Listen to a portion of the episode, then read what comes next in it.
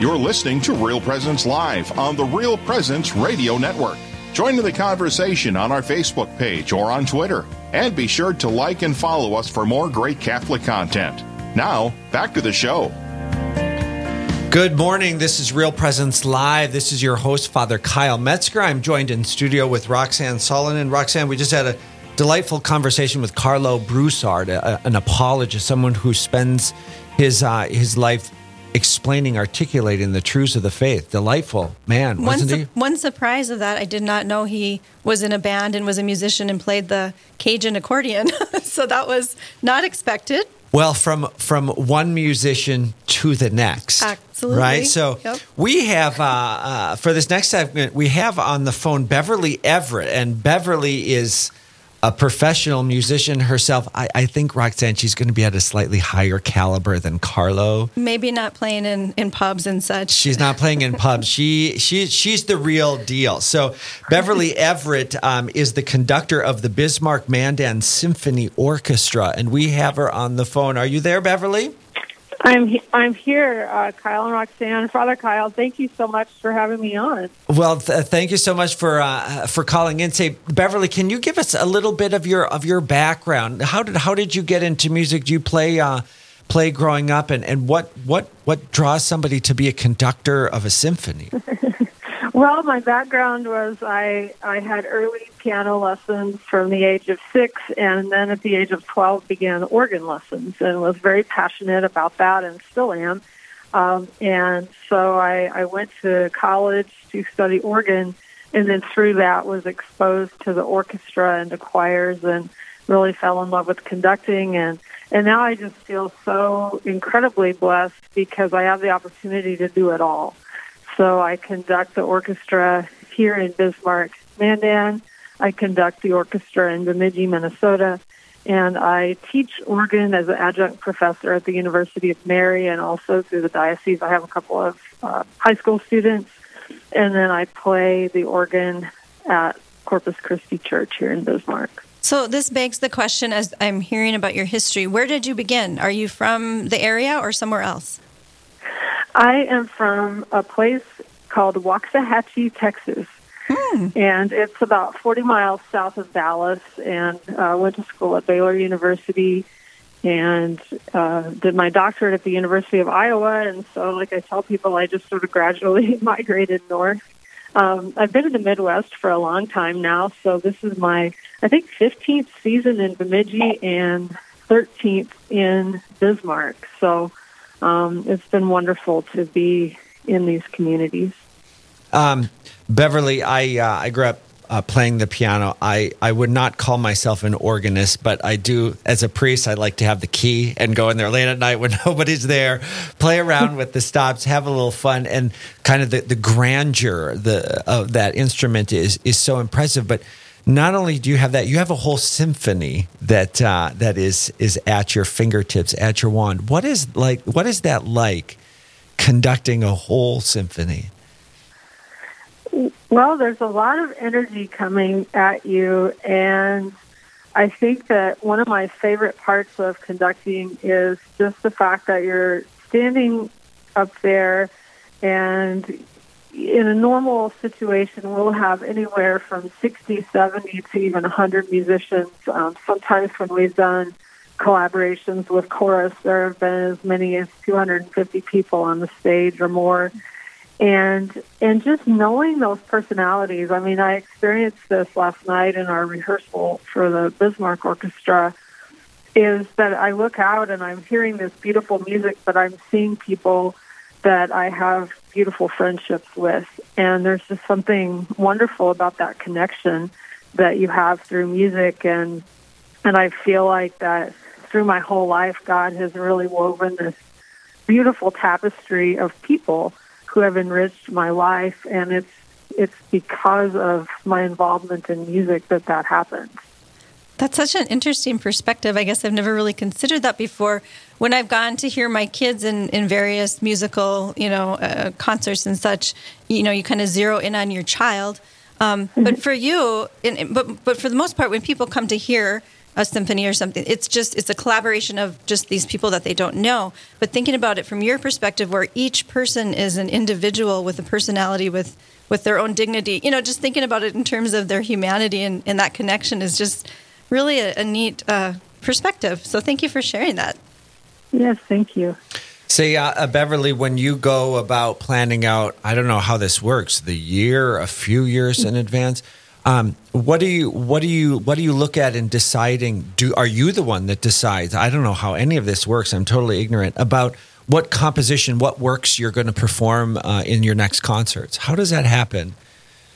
Um, it's a great question, and there are several things that go into it. So I, I do it for the most part. I do ask opinions on things of people in the orchestra. I want to know what they are going to enjoy playing as well. Sometimes there'll be a kind of adventurous piece that I worry might be too hard or something like that, and I'll ask our concertmaster um, here, our concertmaster is Dr. Everaldo Martinez, and he's very good about telling me, yes, I think we can do that.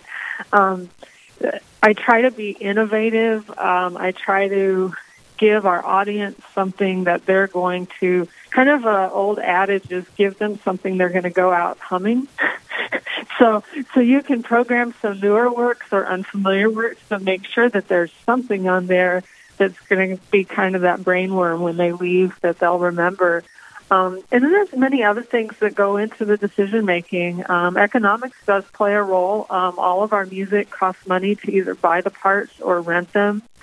And so I have to be careful sometimes about our budget and things like that. But um, and then sometimes we'll have a theme or or for instance every year we do some concerts, education concerts for area um, fourth and fifth graders and so we we program something that would be tailor made for them.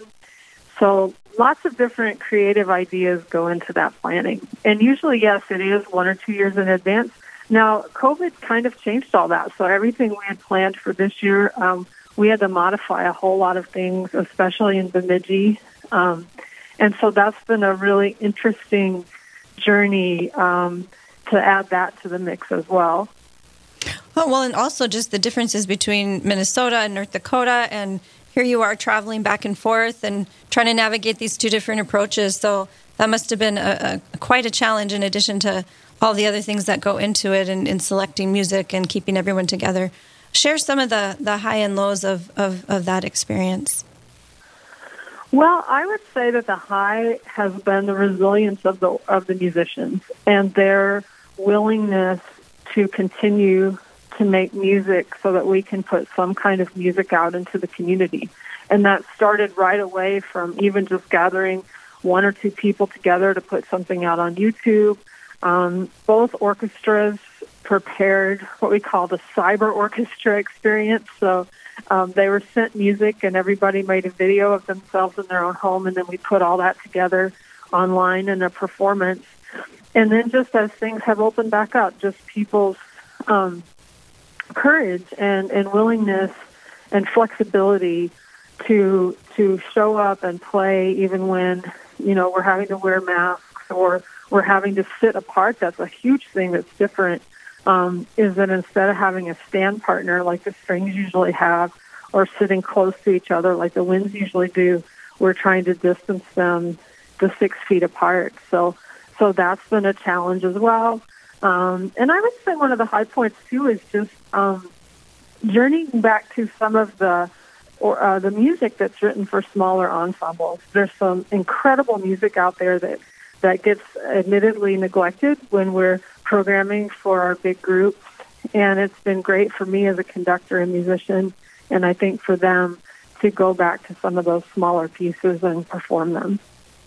Interesting. As the um, pandemic was was erupting, I was down in Phoenix um, with the kind of accompanying the Shanley. They had a fine arts tour down there. I have a couple kids that were on that tour, and um, we we arrived on Thursday and on Friday.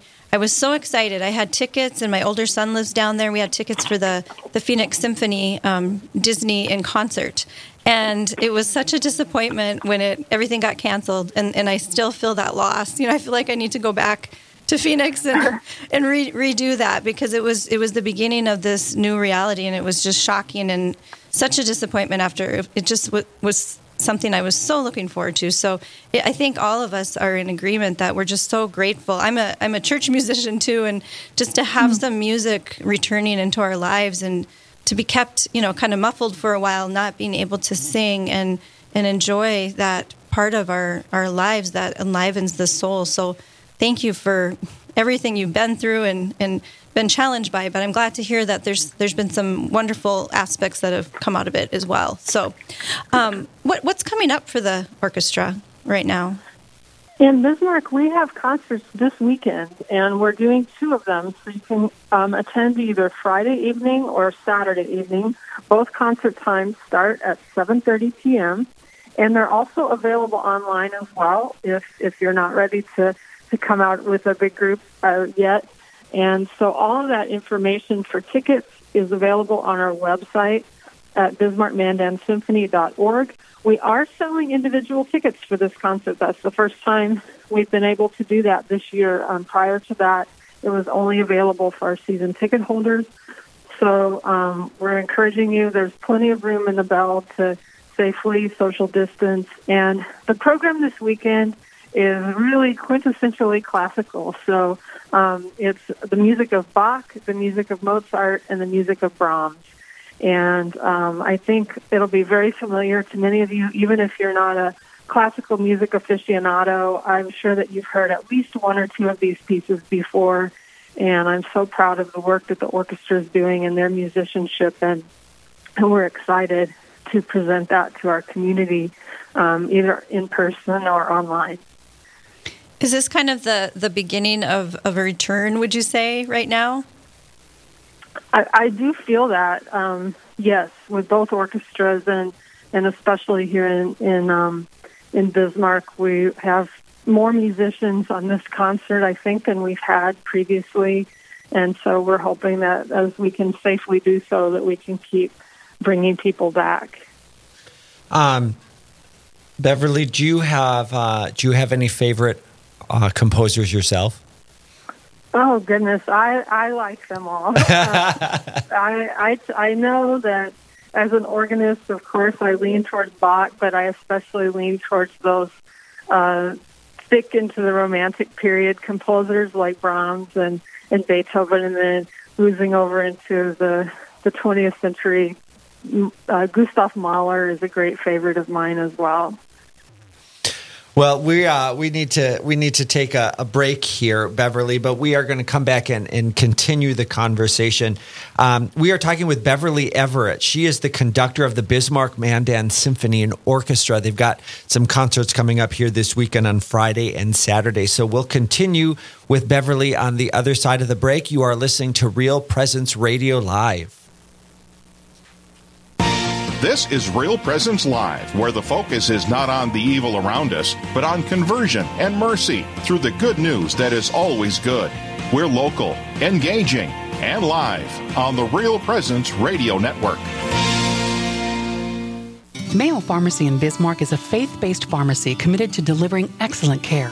We're pro life and pro family, respecting the dignity of the human person while providing for your individual needs. We have Catholic gifts for all ages, from Mystic Monk coffee to cards and crucifixes. Plus, we offer a wide range of clinical services, including rapid influenza testing and diabetes care management. You can visit us at 303 North 4th Street to discover the Mayo difference. Our number is 701 223 2424. Rose Management is a family owned business that believes in good morals, doing the right thing, and treating our residents as family. Rose Management provides affordable housing to complexes throughout North Dakota and Minnesota. All Rose Management properties and our maintenance staff are in a centralized location in their cities. If you have any questions, you can call 701 237 6840 or online at rosemanagement.net. Again, that number is 701 237 6840. Does someone who takes their own life automatically go to hell? I'm Father Chris Alar. In 1993, my grandmother took her life, and for years I carried this burden because she committed a grave sin and had no time to repent. But the church states that certain mental conditions may reduce the responsibility of one who takes their own life. You are only eternally lost if you die in an unrepentant state of mortal sin. And for a sin to be mortal, three conditions must be present, and one of those conditions is complete free will. I don't believe many people freely want to take their life, so there is hope for their salvation. To learn more, please visit suicideandhope.com so I can personally pray for anyone you've lost. And to get our book, After Suicide, There's Hope for Them and You, which helps with any kind of suffering or loss, not just suicide. I promise it will help. This is Real Presence Live on the RPR Network, bringing you stories of faith and hope through local hosts and guests from across the upper Midwest. Now, back to the show. Welcome back to Real Presence Live. Music lifts the heart. We need music. Music is is a, a beautiful way to to praise God and and just be uplifted. So uh, we have Beverly Everett from the Bismarck Mandan Symphony Orchestra on the line, and we are talking about music. And one of the things I was thinking about as we're in the month of February is that Valentine's Day is coming up, and as these musical uh, offerings are, are beginning to return, I thought maybe Beverly had something in mind for, for Valentine's Day, possibly. Sure. Well, it's never too early to celebrate Valentine's Day. So if you're in the Bismarck Mandan area, you can celebrate this weekend with our concerts here in Bismarck at the Belle Mehus. And next weekend, uh, February 13th and 14th, so right on Valentine's Day, we have concerts in Bemidji, Minnesota. Um, that's at the Bluebell Event Center. It's uh, Saturday evening, or excuse me, Saturday evening, February 13th at 7 p.m. and Sunday afternoon on right on Valentine's Day at 3 p.m. on February 14th. So what a great way to come hear some we're doing uh, love themed movie music on that concert in Bemidji. And so you could attend the concert at 3 o'clock and then um, have still have plenty of time to go out to dinner afterwards. So, what are some of the offerings um, specifically that you're going to be doing? Oh, we're doing things like um, Beauty and the Beast and and the the love themes from the Titanic movie and then we also just have some beautiful movie scores that aren't necessarily romantic related, but we're doing Gabriel's Oboe from The Mission, and we're doing the theme from Schindler's List. So just a lot mm. of really beautiful, uh, feel good music. All of these concerts are available online. And so that's been one of the kind of interesting things during this pandemic time is that because we've suddenly uh, begun to live stream everything, all of a sudden my family from all over the country is able to hear these concerts, or people can hear concerts of both places um, if they live in one or the other. So um, I would encourage you to um, visit the websites of both of these orchestras and find out how you can can watch online. If you can't be there in person, you could you could actually take in both concerts. That's a neat idea. And another thing that is true in our areas. A lot of people fly south and go, you know, head down south at this time of year from our area, so they can still stay connected um, online. Exactly. Yes, we have several people that I know that are in Arizona or Florida, and I'll frequently get texts from them right after the concert has ended. So that's been a lot of fun to hear from folks from far away too.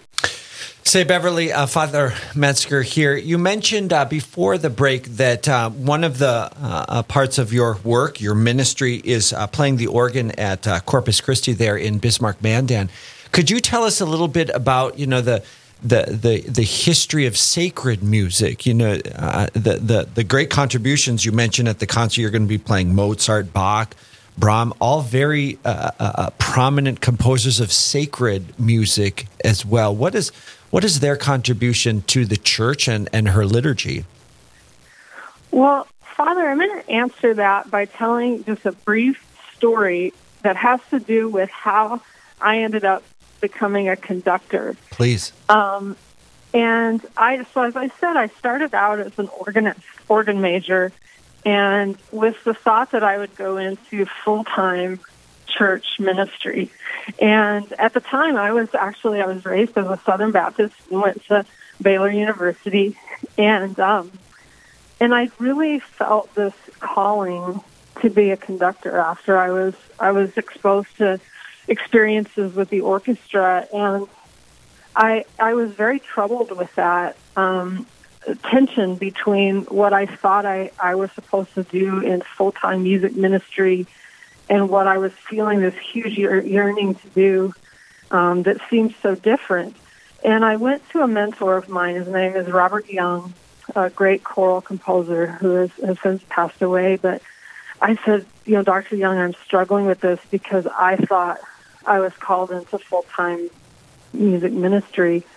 And I'll never, he had this big, deep voice, and he said, Beverly, this music is where we find God. And I've never forgotten that.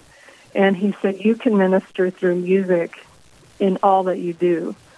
And um, so it was such a, a turning point for me, but it also meant that I think I look for God in all of the music that we do, um, whether it's something with uh, overtly sacred text, um, the beautiful masses and requiems and and oratorios that these great composers have set to music, um, but even music that's purely instrumental that might not, to some, have any religious context at all.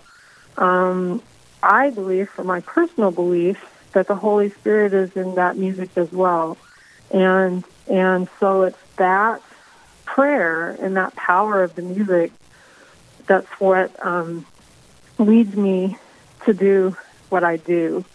Um, it's interesting. Uh, many of my organist classmates from Baylor, as I did, converted to Catholicism as an adult. And I think that also speaks to the influence of the Catholic faith and the Catholic liturgy in the history, the entire history of music, in the forms, in the choral and instrumental works, but also to the use of the organ specifically, and and the importance of that still as a as an instrument to lead in worship in those sacred settings. There's something almost unexplainable, isn't there? That how music uh, stirs the soul, you know, um, and your story kind of speaks to that very beautifully. I know in some in some dioceses, not all, but in some dioceses, as as one of the precautions of the pandemic, they've really scaled the music back. And um, I've heard from parishioners say that that changes it, you know, in a very negative way when you pull that back. And there's this there's this this anxiety of we need to get that music back into the liturgy because it's it's not essential. You can have a very quiet, very humble mass, and it's still the Eucharist. The Lord is still present, but when there's that music there, when there's the the organ, there, there's there's something kind of transcendent that happens, and for you, even like on on a spiritual plane of attracting you to the church, even. Yes, I I absolutely agree, and I've heard from people too that have. I think it's a grief process in its own way that people have gone through when when this part of their worship experience and the central part of their their week is is kind of missing that big component. Um, I feel so fortunate, and you know, I think I thank God every day that even from the beginning of the pandemic, I've been making music with at least one other person. and so we started out, we recorded, for instance, all the music for Easter for the masses, and then we sort of built up to a few more people as things opened up. And in our church, we, um, ever since people could come back to worship together, um, we've had, we've maintained congregational singing. And I know it was this summer I attended a funeral at a church of another faith, but right here in town.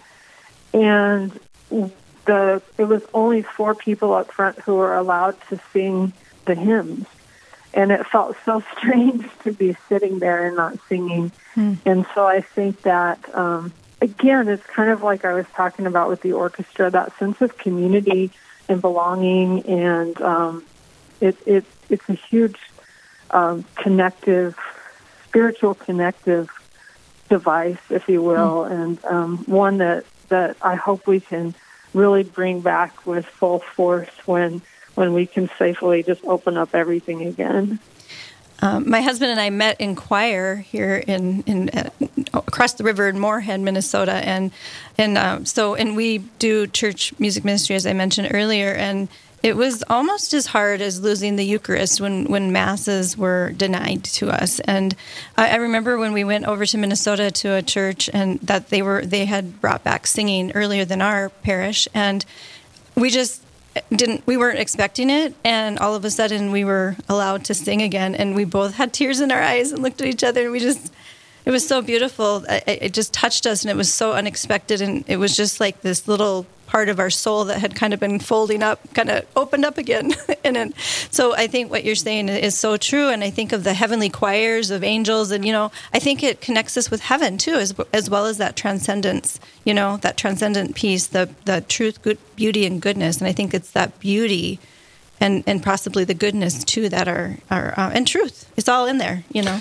Beverly, we only have a, a minute or two left. I want to give you a, quick opportunity. You mentioned next weekend in Bemidji, you've got um, kind of a, a, a, romance, Valentine's themed going on, um, and then this coming Friday and Saturday, the Bismarck Mandan Symphony has um, a concert come on. Can you give a little preview of the works at the uh, the concert coming up this weekend in Bismarck Mandan? Yes, we're playing the Bach Air on the G string, which is very familiar to lots of people. I think they've had it at their weddings. It's from his third uh, orchestral suite. We're playing Mozart's A major symphony number 29, which was also featured in the movie about Mozart called Amadeus. So that is going to sound very familiar to people. And then we're playing a piece by Johannes Brahms. It's his first serenade. It's the first orchestral work that he wrote and it uses a lot of folk tunes. So even though it might not be a readily familiar tune, it's all going to sound incredibly beautiful and pleasing to the ear and hopefully bring a little bit of joy too. Well, Beverly, we thank you for your work in music, in sacred uh, music, your ministry to uh, the church. You help uh, glorify um, and edify the people uh, in the sacred liturgy. We have been talking with Beverly Everett, the conductor of the Bismarck Mandan Symphony Orchestra. You are listening to Real Presence Live. I am your host, Father Kyle Metzger, joined with Roxanne Solonen, and we will be right back after the break to talk a little bit about Catholic Schools Week.